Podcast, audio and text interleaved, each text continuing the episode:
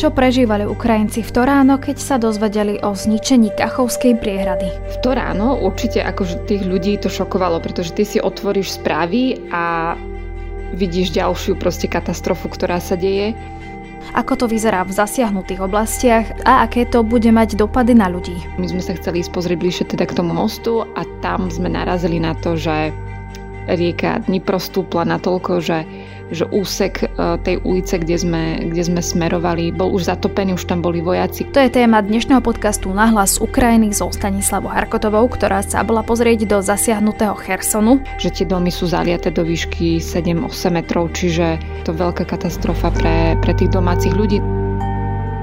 A moje meno je Denisa Hopková. V prvom rade ťa Stanka zdravím na Ukrajinu. Ahoj. Ahoj. Kde presne si? Ja sa momentálne nachádzam v meste Krivý Rich. Ak teda ešte niektorí z našich poslucháčov a čitateľov nevedie, tak je to rodisko prezidenta Volodymyra Zelenského. No a my sa budeme dnes rozprávať o tých udalostiach, ktoré sa stali. To je teda zničenie ukrajinskej priehrady. Podotknem, že vlastne sa rozprávame deň pred publikovaním podcastu, čiže tie veci sa samozrejme môžu s nejakým spôsobom vyvíjať, ale ty si sa bola včera pozrieť do Chersonu, čiže skús možno opísať z pohľadu človeka, ktorý je na Ukrajine, ako si to celé vnímala, čo sa stalo. My sme mali tú cestu do Chersonu plánovanú, samozrejme nevedeli sme, že, že čo, sa, čo sa udeje. A ja teda poviem, aby naš, naši posluchači vôbec vedeli, že kvôli čomu som ja do Chersonu uh, smerovala. Ja robím takú reportáž o práci vlastne ukrajinských dobrovoľníkov, s ktorými ale dajme tomu spolupracujú aj Slováci, ktorí pomáhajú vlastne Ukrajine a e, vydali sme sa na cestu do Chersonu práve kvôli tomu, aby som zmapovala, ako to vyzerá.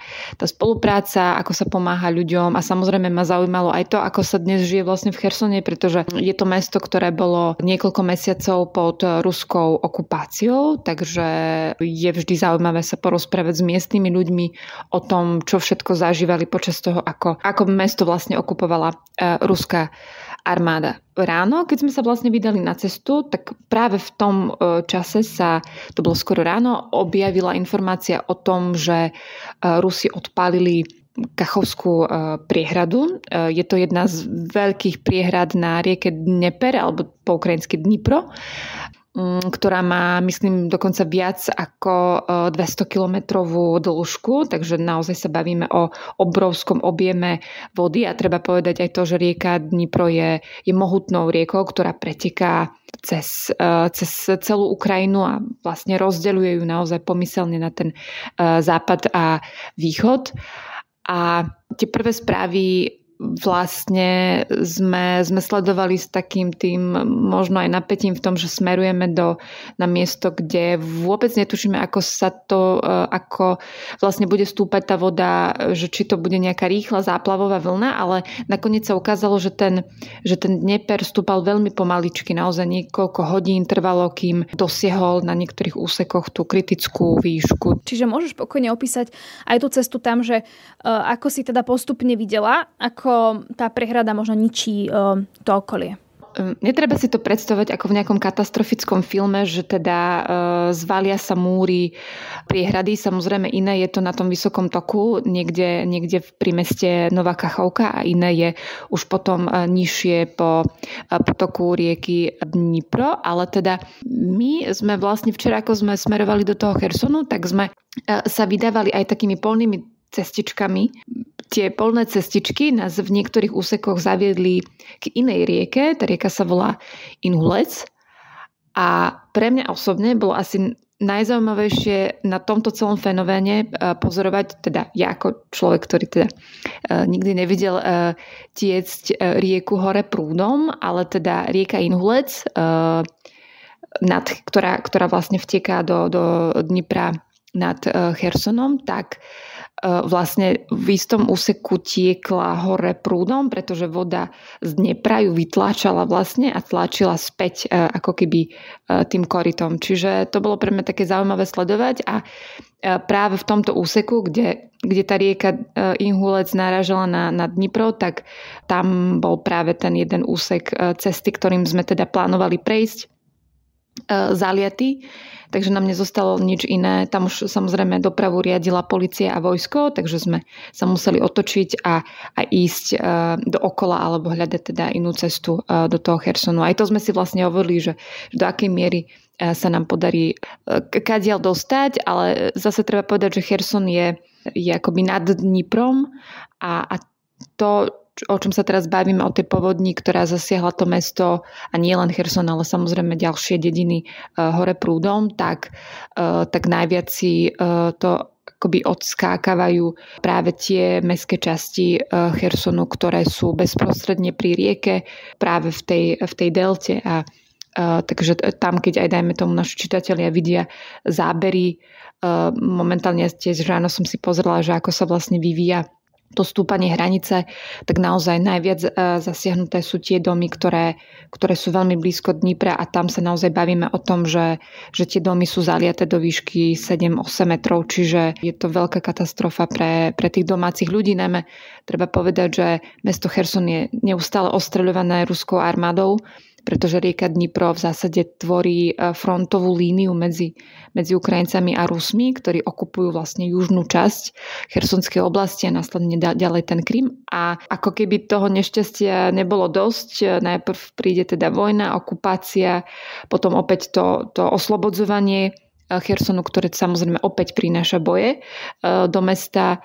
Následne ste v meste, ktoré čelí mm, výzvam spojených s tým, že že ste v zásade pri frontovým mestom a, a teda teraz ešte tá povodeň, čiže, čiže naozaj tí ľudia, ktorí uh, prichádzajú o domovy, prichádzajú o ne aj kvôli bojom, ale aj kvôli teraz teda tej prírodnej katastrofe, ktorú treba ale pripomenúť, že spôsobila ruská armáda.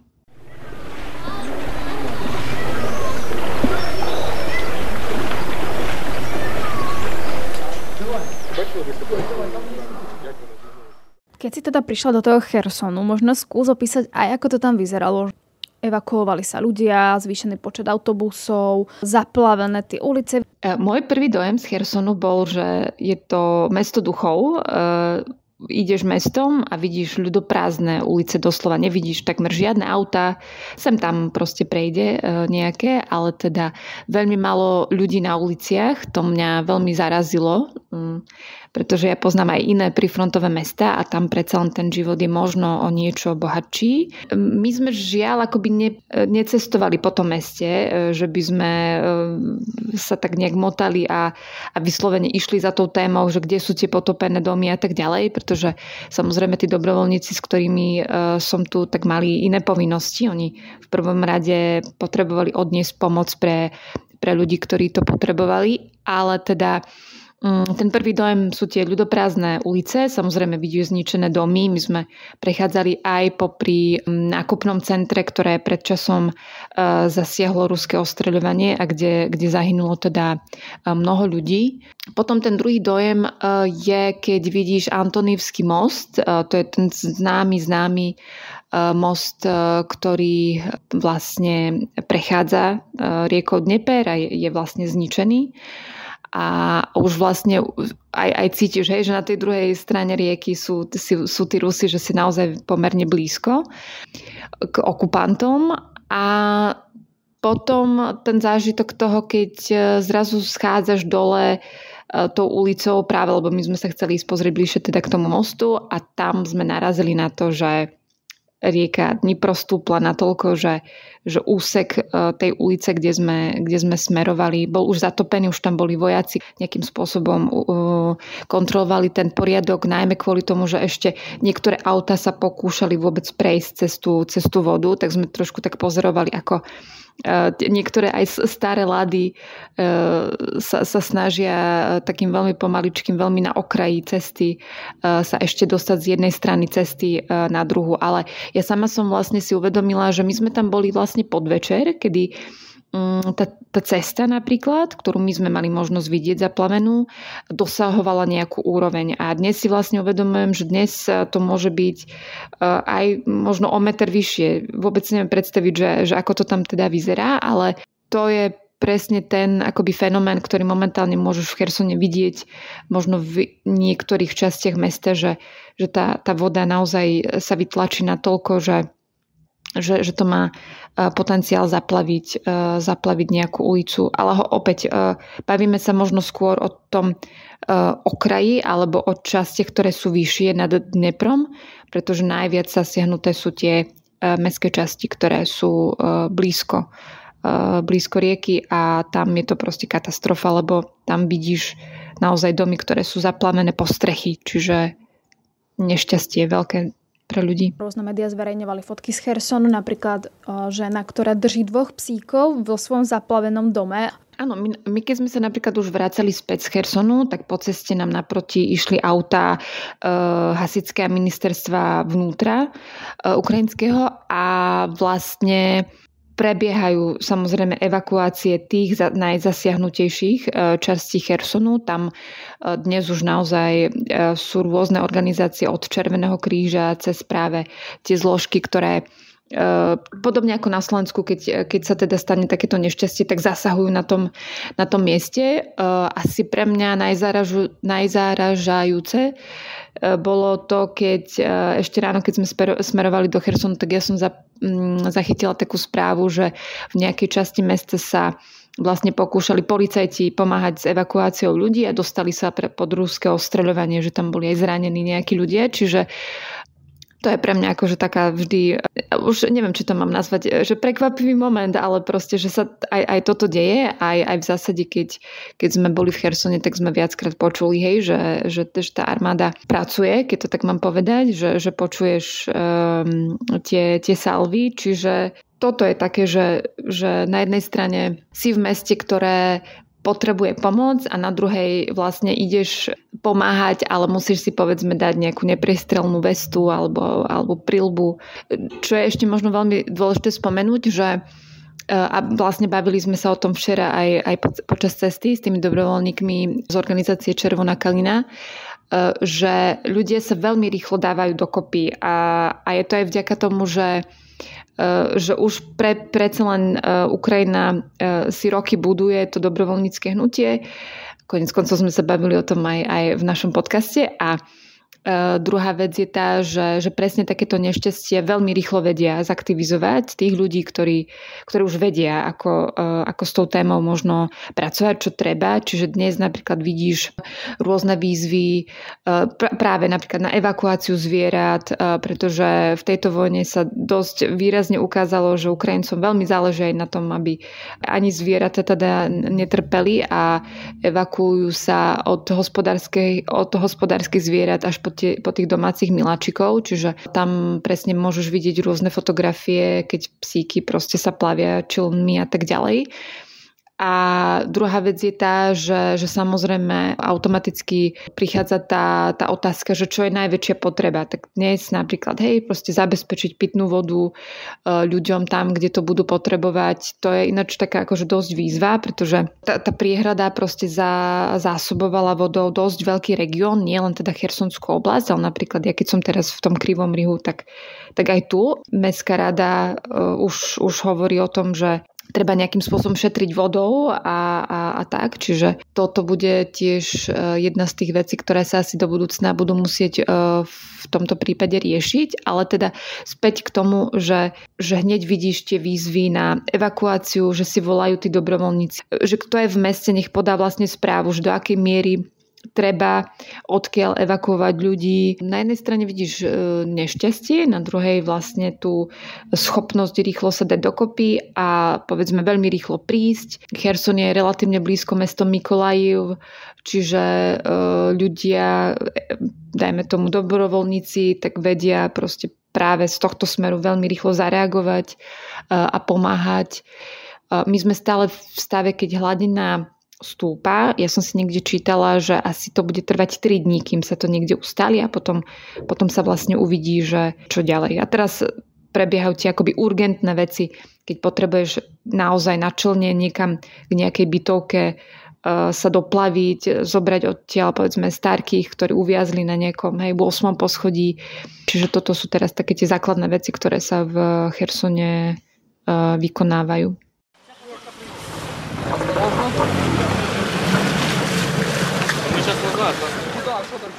Ale ešte jedna vec, že či to bolo vlastne prekvapenie aj pre samotných Ukrajincov a nejakým spôsobom šok, že tak ešte aj toto sa stalo a že to vlastne nečakali, pretože e, spätne, keď som si aj tak dohľadávala veci, tak ono sa to už dlhšie hovorilo, upozorňoval na to, čiže nebolo to niečo, čo by možno ľudí, ktorí to do detailov sledujú, prekvapilo.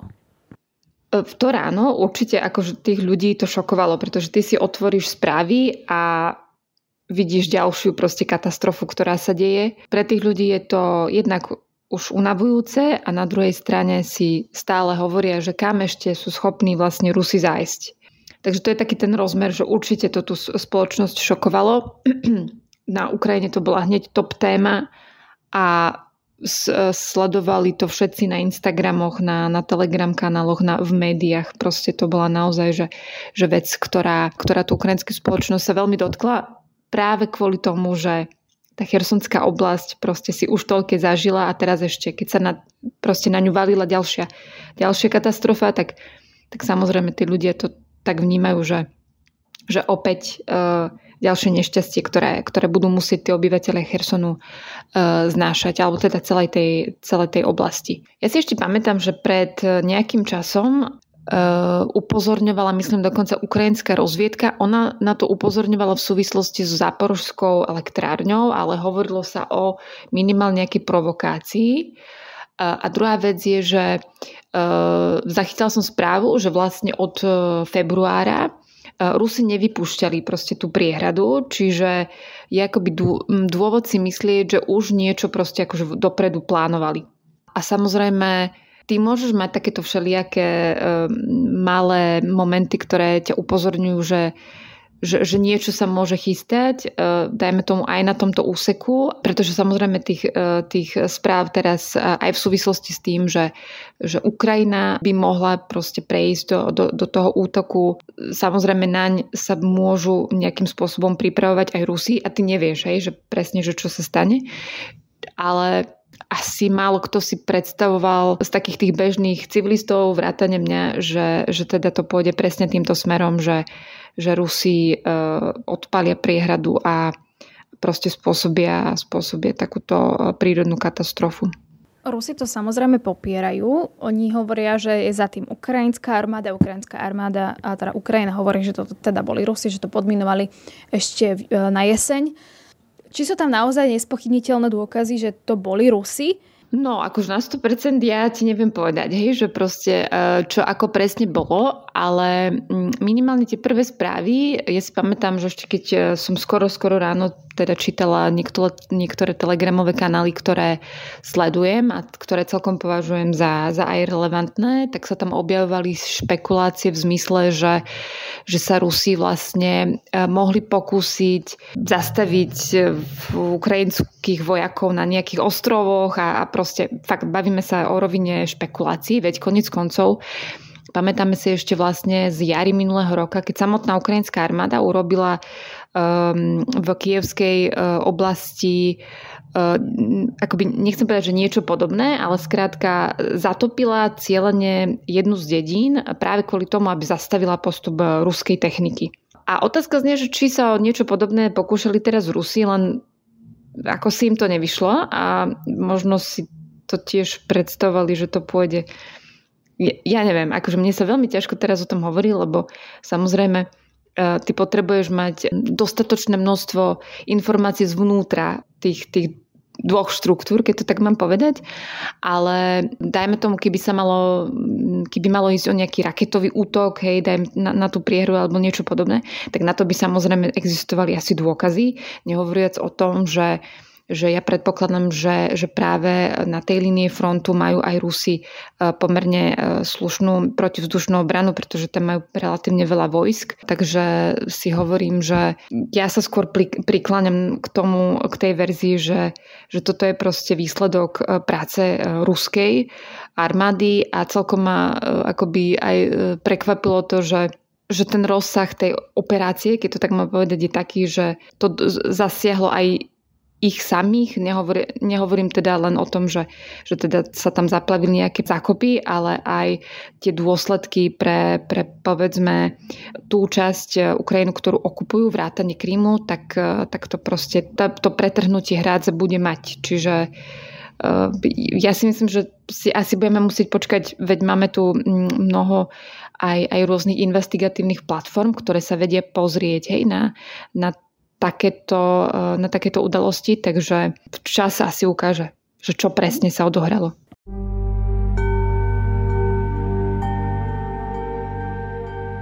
Rozprávali sme sa o tej pitnej vode, tak skúsme to ešte možno trošku rozobrať, že aká veľká časť asi teda toho juhu Ukrajiny bude bez pitnej vody a že či je to niečo dočasné a dá sa to nejakým spôsobom rýchlo vyriešiť, alebo to možno bude dlhšie trvať a že naozaj na nejaký dlhý čas budú Ukrajinci bez tej pitnej vody. To územie, ktoré je zasiahnuté, je, je naozaj akože je obrovské, proste to povodie e, rieky, rieky Dnieper je, ako som spomínal, je e, mohutné. Aj vlastne celá tá, e, veď konec koncov Ukrajina je obrovská krajina, čiže Čiže naozaj sa nebavíme o nejakých malých regiónoch, tak naozaj sa bavíme o ohromnom množstve proste vody, ktorá zasobovala uh, to celé územie.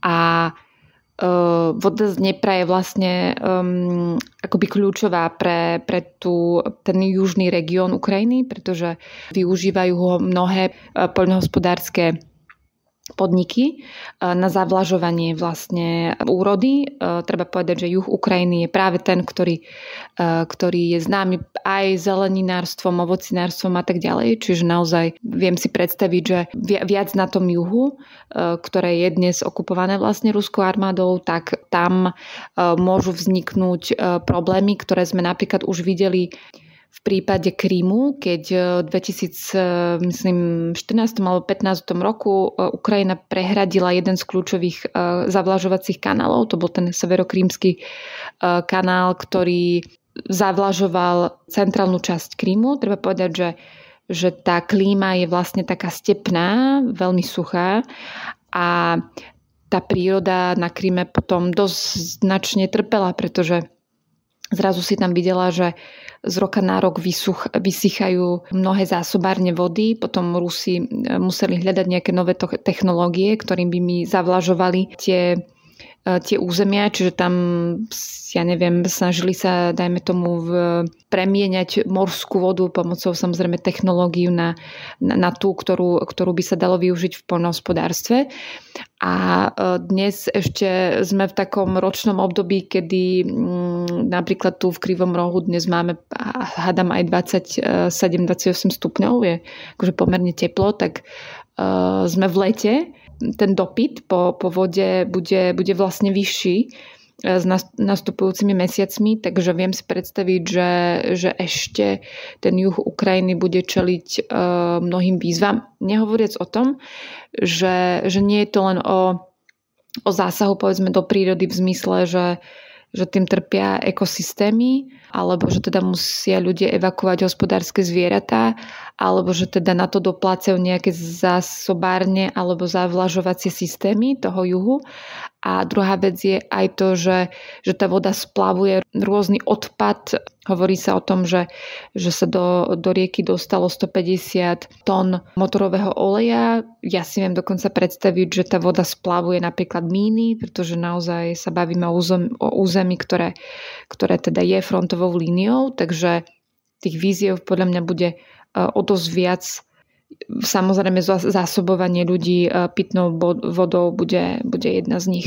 Ukrajinci hovoria aj sami, že budúci rok sa môžu polia na juhu Ukrajiny premeniť na púšť v dôsledku toho celého. Čiže tam evidentne tie dôsledky budú ešte asi že dlho pretrvávať a Ukrajina, Ukrajina ich bude musieť riešiť. Neviem, že či ich bude mať čas riešiť počas vojny alebo si počka na čas po vojne. No, Presne to je to, že, že e, to územie napríklad je dnes proste pod okupačnou správou, takže my netušíme, hej, že aké kroky budú, budú prijímať Rusy na tom území. A, a druhá vec je, že, že tá krajina po vojne bude čeliť mnohým výzvam a bude potrebovať proste rekonštruovať mesta, celé regióny. Takže keď sa k tomu ešte pridá proste tento rozsiahlý problém, najmä kvôli tomu, že tam je poprepájaná tá príroda s, s tým, že, že sa bavíme o území, ktoré ktoré je poľnohospodárským, tak, tak bude sa musieť do budúcna hľadať riešenie, ako vrátiť vlastne ten pôvodný stav veci, lebo proste na Dnipre funguje niekoľko priehrad a ja sa, ja sa priznám, nepamätám si hej, nejaké že zásadnejšie, väč, väčšie záplavy, ktorým by uh, tie mesta pri Dnipre čelili a teraz je to pre mnohých ľudí úplne nová akoby uh, skutočnosť. Uh, Čiže hej, je, je dosť možné, že do budúcna uh, sa na to ešte možná nabaliť nejaké uh, ďalšie problémy, ale to už naozaj sa bavíme o, o, téme, ktorá, ktorá proste sa bude musieť v, v čase nejakým spôsobom vyvinúť, aby sme vedeli, že, že, že čo všetko uh, bude, bude treba ratovať, hej, proste v tomto prípade to slova na juhu Ukrajiny. Posledná vec k tejto téme a to je tá protiofenzíva ukrajinská, že ako veľmi to teda mohlo zasiahnuť Ukrajinu v tomto smere? Možno, že asi aj to je téma, predpokladám, debát na Ukrajine teraz. No, je to, deba, je to téma skôr takých tých špekulácií, pretože samozrejme ukrajinská armáda, nikto ti nebude e, proste hovoriť o tom, že, že či to nejakým spôsobom mohlo ovplyvniť, alebo zastavilo, alebo spomalilo, alebo tak. Akože ja som si čítala niektoré názory aj, aj expertov, ktorí hovoria o tom, že, že teoreticky práve toto malo nejakým spôsobom buď spomaliť e, práve prípravu e, protiofenzívy alebo e, do nej výraznejším spôsobom zasiahnuť. Takže ale opäť sme v takej tej rovine špekulácií, že, že budeme si musieť vôbec počkať, že akým spôsobom, ako by v teoreticky v najbližších týždňoch mohla vyzerať tá, tá, ten útok, ktorý teda Ukrajinci pripravovali. Nevieme, možno v prípade, že ho teda primárne pripravovali práve v tej chersonskej oblasti, ktorá, dajme tomu, je dnes zaplavená aj tými, e, tými povodňami, e, alebo teda zasiahnutá tými povodňami, tak e, zrejme to, to nejakým spôsobom do tých plánov vošlo.